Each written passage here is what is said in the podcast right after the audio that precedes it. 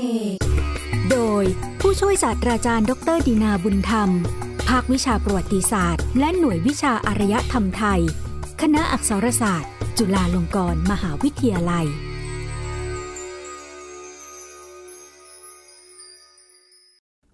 ยนอุตสาคเน รายการมนสเสน่สะท้อนวิถีชีวิต สังคม ศาสนาและวัฒนธรรม แห่งเอเชียตะวันออกเฉียงใต้ ชุด ยนโลกพุทธศาสตร์อุตสาคเน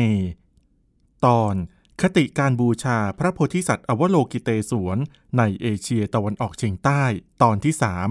อาณาจักรศรีวิชัย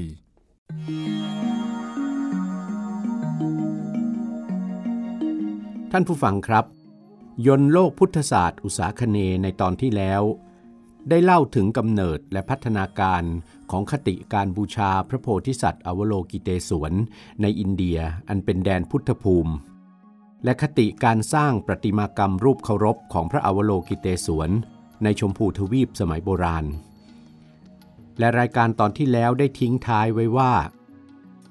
เมื่อพุทธศาสนาฝ่ายมหายาน ได้เผยแผ่มาสู่ภูมิภาคเอเชียตะวันออกเฉียงใต้ ตามเส้นทางการค้าทางทะเล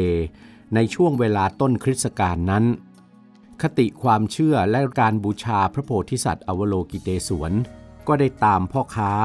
และพระภิกษุฝ่ายมหายานจากชมพูทวีป ออกมาเผยแผ่สู่ผู้คนในโลกอุตสาคเนด้วย รายการในตอนนี้จะนำเสนอต่อไป ว่ามีผู้คนพื้นเมืองของโลกอุตสาคเนในพื้นที่ใดบ้านเมืองใดบ้าง ที่มีศรัทธารับนับถือพุทธศาสนาฝ่ายมหายานได้รับเอาคติและพิธีกรรมการบูชาพระโพธิสัตว์อวโลกิเตศวรเข้าไว้ในดินแดนของตน ดินแดนแห่งแรกที่เราจะพูดถึงในวันนี้ อยู่ในภาคพื้นสมุทรของเอเชียตะวันออกเฉียงใต้ ซึ่งอยู่บนเส้นทางการเดินเรือ เพื่อการค้าทางทะเล ระหว่างจีนกับอินเดีย ความเป็นแหล่งทรัพยากรอันมีค่าที่สำคัญต่อการค้าทางทะเล โดยเฉพาะทองคำและเครื่องเทศ ซึ่งจูงใจให้ชาวอินเดียโบราณ เดินทางมายังพื้นที่แห่งนี้ ดังปรากฏว่า มีชาวชมพูทวีป ทั้งในวรรณะกษัตริย์ พราหมณ์ แพทย์ หรือแม้แต่พระสงฆ์ในพุทธศาสนา ทั้งฝ่ายมหายานและเถรวาทเดินทางมาติดต่อสัมพันธ์กับผู้คนในดินแดนโพ้นทะเลนี้ ข้อมูลหลักสำหรับรายการในวันนี้ ได้มาจากบทความทางวิชาการของรองศาสตราจารย์ศรีศักดิ์วันลิโพดม อดีตอาจารย์ประจำคณะโบราณคดี มหาวิทยาลัยศิลปากร งานศึกษาของหม่อมเจ้าจันจิรายุรัชนี หม่อมเจ้าสุพัทรดิต ดิสกุล และบทความของคุณสุจิตวงเทศ นักวิชาการอิสระ แห่งสำนักพิมพ์ศิลปวัฒนธรรม และบทความสารคดีที่ค้นคว้าและเขียนโดยคุณชุมศักดิ์นรารัตวงศ์ซึ่งรายการยนต์อุตสาคเนขอขอบพระคุณทุกท่านไว้ณที่นี้ครับ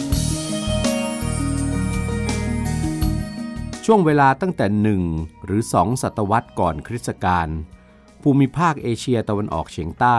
มีความสำคัญในฐานะแผ่นดิน อันเป็นจุดร่วมของสามน่านน้ำสำคัญ ได้แก่ ทะเลจีนใต้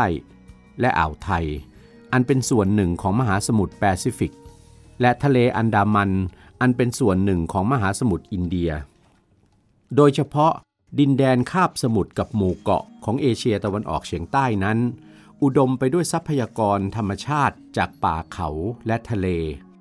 โดยเฉพาะเครื่องเทศและทองคำทรัพยากรเหล่านี้เป็นที่ต้องการของพ่อค้าจีนและอินเดียโบราณ จึงปรากฏว่าดินแดนส่วนนี้ของเอเชียตะวันออกเฉียงใต้ เป็นจุดที่เรือสินค้าและเรือของนักเดินทางแสวงโชค ทั้งจากอินเดียและจีน แวะเวียนมาติดต่อแลกเปลี่ยนสินค้าและวัฒนธรรม กับคนพื้นเมืองมาตั้งแต่ช่วงเวลาประมาณปลายปลายยุคก่อนประวัติศาสตร์ของโลกอุตสาคเนยแล้ว การมีโอกาสติดต่อกับผู้คนที่เดินทางมาจากดินแดนภายนอกนั้น เป็นเหตุปัจจัยสำคัญอันหนึ่ง ที่ช่วยให้ภูมิภาคเอเชียตะวันออกเฉียงใต้ พัฒนาเข้าสู่ยุคประวัติศาสตร์ ประมาณคริสตศตวรรษที่6ถึง7ในพื้นที่เกาะสุมาตรา ช่องแคบมาลากา และแหลมมาลายู เกิดมีประชาคมรัฐของชาวมาลายู อันเป็นกลุ่มประชากรชาติพันธุ์หลักของภาคพื้นน้ำอุษาคเน ชาวมาลายูประสบความสำเร็จในการรวมตัวกันเป็นประชาคมรัฐน่านทะเล ขึ้นมาเพื่อควบคุมเส้นทางการค้า ระหว่างจีนกับอินเดีย โดยเฉพาะช่องทางช่องแคบมะละกาและช่องแคบสุนดา ประชาคมรัฐของชาวมาลายู ที่ประสบความสำเร็จในการบูรณาการวัฒนธรรมดั้งเดิมของตน เข้ากับอารยธรรมอินเดีย จนเกิดเป็นรัฐแบบอินเดียขึ้นนี้ คือรัฐการค้าทางทะเลชื่อศรีวิชัย อยู่ในลักษณะของสมาพันธรัฐ ที่รวมนครรัฐเมืองท่าน้อยใหญ่ของชาวมาลายู ตามริมฝั่งของแหลมมาลายูและช่องแคบมาลากาเข้าไว้ด้วยกัน ภายใต้ผลประโยชน์อันมหาศาล จากการควบคุมเส้นทางเดินเรือ ระหว่างอินเดียและจีน ผ่านช่องแคบมะละกาและช่องแคบสุนดา กับทั้งควบคุมเครือข่ายการค้าเครื่องเทศและทองคำในหมู่เกาะอินโดนีเซีย และหมู่เกาะฟิลิปปินส์ในยุคนั้นศรีวิชัยจึงเป็นรัฐแห่งน่านสมุทรที่กำเนิดเติบโต และผูกพันกับเส้นทางเดินเรือผ่านช่องแคบมะละกาและช่องแคบสุนดา กับการเดินเรือในน่านน้ำและระหว่างคาบสมุทรและกลุ่มเกาะของเอเชียตะวันออกเฉียงใต้ มายาวนานไปจนถึงประมาณคริสตศตวรรษที่ 13 ด้วยทำเลที่ตั้งอันโดดเด่น และด้วยพลังของการยึดโยงเครือข่ายแบบสมาพันธรัฐ ยึดโยงเครือข่ายการค้า และเครือข่ายเส้นทางเดินเรืออันทรงประสิทธิภาพ ทำให้ศรีวิชัยมีพัฒนาการจนกลายเป็นประชาคมการค้าตามชายฝั่งทะเล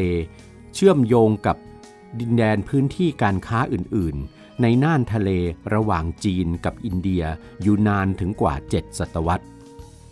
นักประวัติศาสตร์ยุคโบราณของเอเชียตะวันออกเฉียงใต้นั้นเชื่อว่า เมื่ออาณาจักรฟูนัน อันเป็นที่ยอมรับกันว่าเป็นประชาคมรัฐ ที่เกิดจากการบูรณาการอารยธรรมดั้งเดิมของคนพื้นเมืองเอเชียตะวันออกเฉียงใต้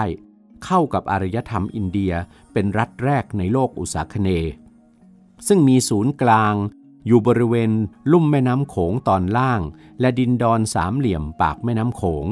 และเป็นรัฐที่รุ่งเรืองด้านการค้าขาย และการเดินเรือที่สำคัญ ระหว่างคริสตศตวรรษที่1ถึง6 ชนชั้นปกครองของอาณาจักรฟูนานนั้น น่าจะเป็นคนในกลุ่มมาลาโยโพลินีเชียน อันเป็นคนกลุ่มเดียวกันกับชาวมาลายู เมื่อรัฐฟูนันเสื่อมลง หลังคริสตศตวรรษที่ 6 ศรีวิชัยได้เจริญขึ้นแทนที่ในอาณาบริเวณช่องแคบมาลากา โดยมีราชวงศ์ไสเลน เป็นวงกษัตริย์ที่รวมศูนย์อำนาจบรรดาเมืองท่าริมฝั่งทะเลเข้าด้วยกัน ศรีวิชัยได้รับการเรียกขานว่าเป็นศูนย์กลางอำนาจ ทั้งทางการเมือง และเศรษฐกิจของชาติพันธุ์มาลายูโบราณ ครอบคลุมอาณาบริเวณ และเครือข่ายการเดินเรือทะเล และการค้าทางทะเลที่กว้างไกลของแหลมมาลายู เกาะสุมาตรา ช่องแคบมาลากา ช่องแคบซุนดา เกาะชวา หมู่เกาะอินโดนีเซียภาคตะวันออก ซึ่งมีหมู่เกาะโมลุกะ หรือหมู่เกาะเครื่องเทศเป็นศูนย์กลางทางเศรษฐกิจที่สำคัญ ไปจนถึงอาณาบริเวณตอนใต้ของหมู่เกาะฟิลิปปินส์รวมถึงบริเวณคาบสมุทรภาคใต้ของประเทศไทยด้วยศรีวิชัยปรากฏในบันทึกของพ่อค้าและนักเดินทางชาวอาหรับ เรียกศรีวิชัยว่าซีบูซาในขณะที่จดหมายเหตุจีนสมัยราชวงศ์ถัง เรียกศรีวิชัยว่าชูลิโฟชิ อิทธิพลความยิ่งใหญ่ในฐานะผู้ควบคุมน่านทะเลเอเชียตะวันออกเฉียงใต้ของศรีวิชัย ปรากฏในจารึกที่พบที่เกาะบังกา เกาะใหญ่นอกชายฝั่งตอนใต้ของเกาะสุมาตรา ระบุศักราชตรงกับพุทธศักราช 1229 หรือคริสตศักราช 686 ศิลาจารึกพบที่วัดเสมาเมือง จังหวัดนครศรีธรรมราชของประเทศไทย ระบุศักราชตรงกับปีพุทธศักราช 1318 หรือคริสตศักราช 775 รวมไปถึงบรรดาศิลาจารึก ของราชวงศ์โจละซึ่งปกครองอินเดียภาคใต้ในพุทธศตวรรษที่ 16 หรือคริสตศตวรรษที่ 11 ด้วย ในปลายคริสตศตวรรษที่ 19 ซึ่งเป็นเวลาที่บ้านเมืองต่างๆ ในภูมิภาคเอเชียตะวันออกเฉียงใต้ ตกอยู่ในฐานะเมืองอาณานิคม ของมหาอำนาจตะวันตกอย่างอังกฤษ ฝรั่งเศส และเนเธอร์แลนด์ นักโบราณคดีและนักประวัติศาสตร์โบราณ ยุคบุกเบิกของภูมิภาคเอเชียตะวันออกเฉียงใต้ ซึ่งส่วนใหญ่นั้นทำงานเป็นข้าราชการของรัฐบาลอาณานิคมของมหาอำนาจตะวันตกอยู่ในเวลานั้น ศาสตราจารย์เปริโยนักโบราณคดีและนักประวัติศาสตร์ชาวฝรั่งเศส ให้ความสนใจในเรื่องราวของอาณาจักรศรีวิชัย ซึ่งในขณะนั้นยังคงเชื่อกันว่ามีชื่อว่าอาณาจักรสีโพชะหรือสีโพ ศาสตราจารย์เปริโยเชื่อว่า อาณาจักรศรีวิชัยตั้งอยู่บนเกาะชวามาก่อน และย้ายศูนย์กลางอำนาจมาตั้งอยู่บนเกาะสุมาตรา ตั้งแต่ช่วงเวลาประมาณพุทธศตวรรษที่ 12 ลงมา ศาสตราจารย์กรูเนเวล ในอาณานิคมอินเดียตะวันออกของเนเธอร์แลนด์ หรือประเทศสาธารณรัฐอินโดนีเซีย ภายหลังสงครามโลกครั้งที่สอง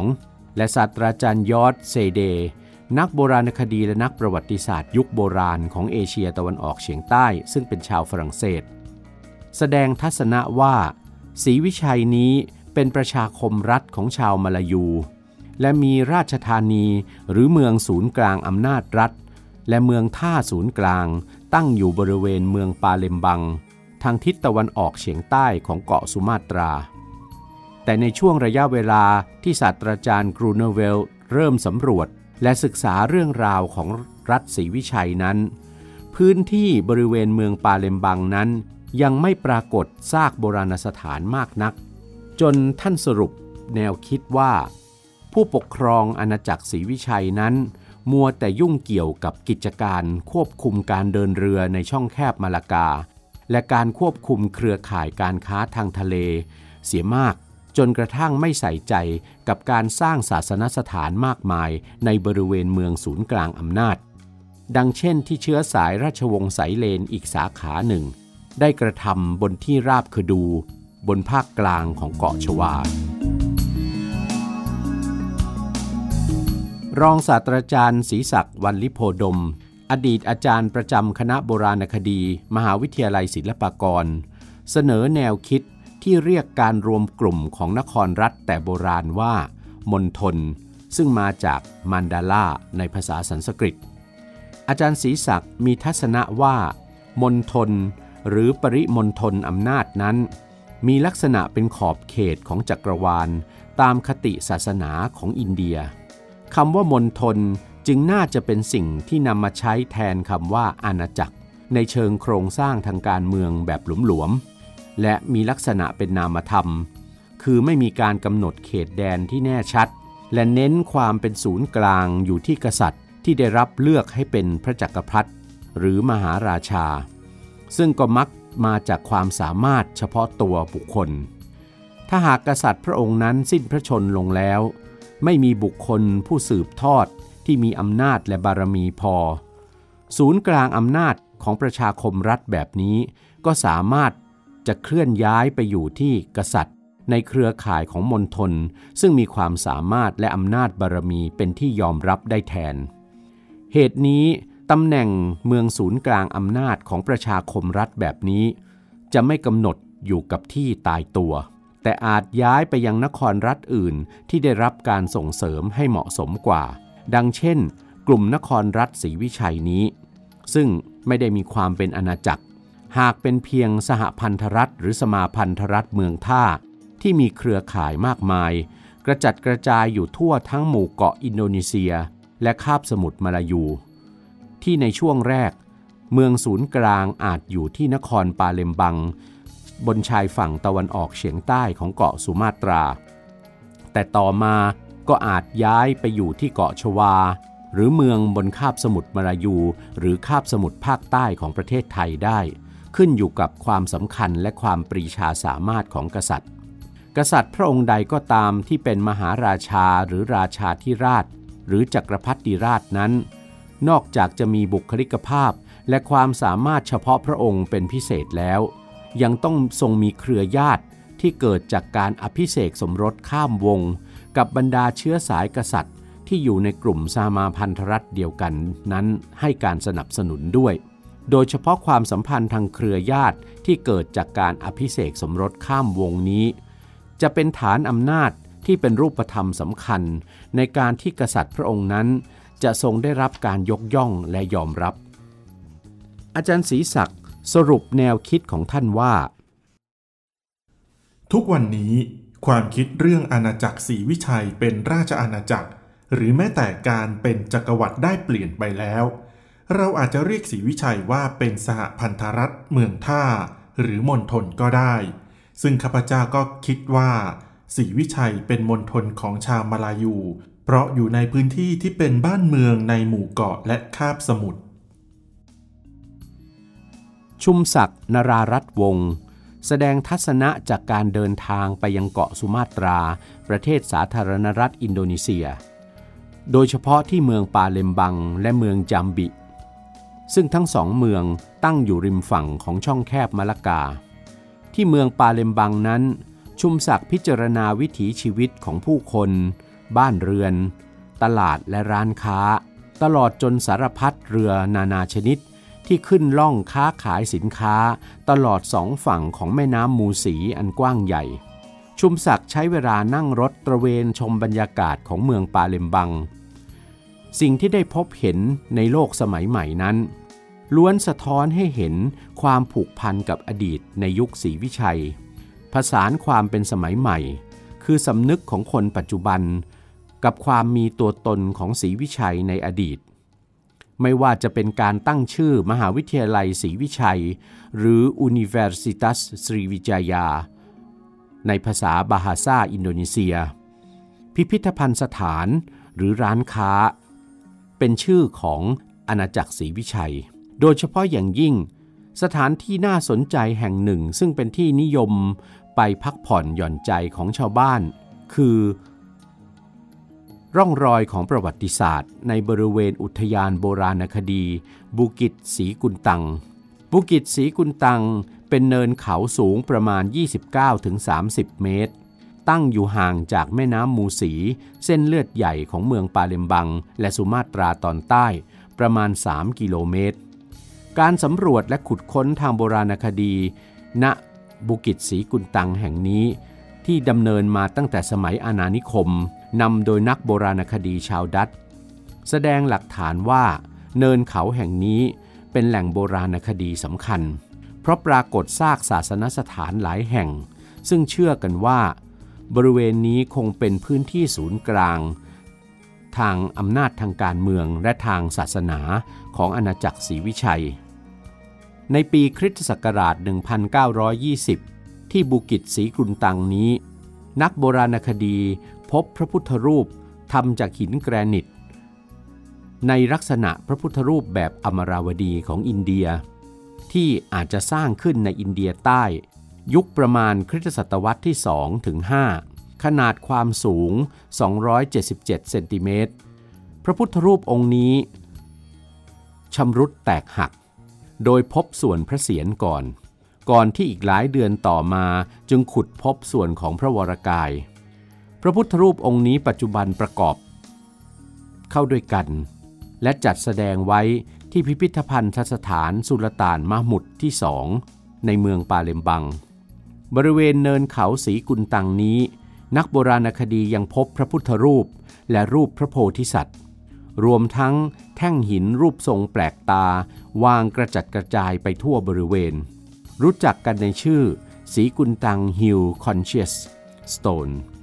ส่วนทางด้านใต้ของเนินเขา ยังปรากฏซากโบราณสถาน ซึ่งรอบๆบบริเวณนั้น ได้ขุดพบ เศษเครื่องถ้วยชามจีนสมัยราชวงศ์ถังและราชวงศ์ซ่ง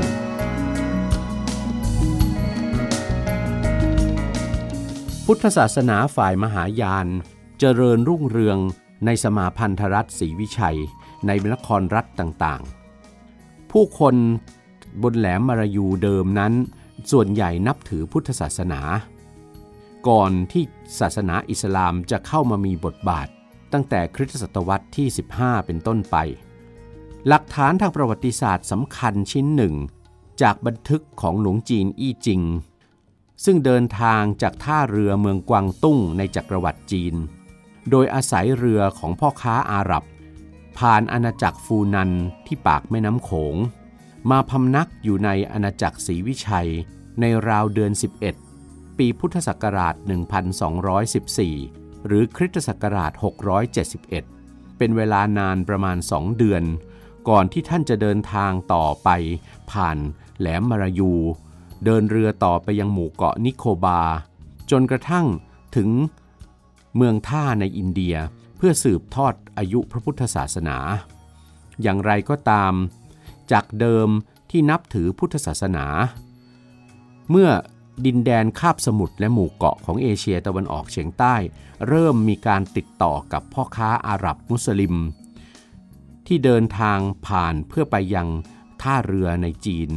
ตั้งแต่ประมาณคริสตศตวรรษที่ 12 และ 13 เป็นต้นมาทำให้ศาสนาอิสลาม ถูกเผยแผ่ไปยังอีกหลายพื้นที่ในดินแดนคาบสมุทรและหมู่เกาะของเอเชียตะวันออกเฉียงใต้ ทั้งที่มาลักกากรันตัน ปาหัง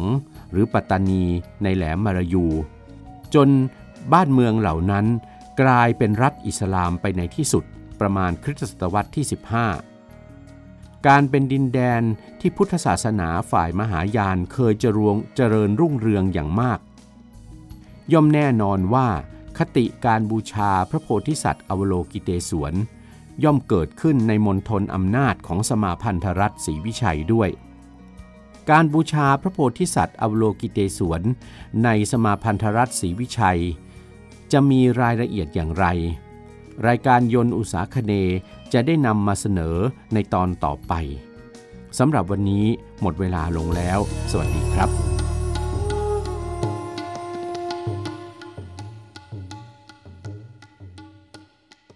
วิถีดูชีวิต เรื่องประวัติ ศาสตร์และศิลป์ในเอเชียตะวันออกเฉียงใต้ ฟังในรายการยนต์อุตสาคเน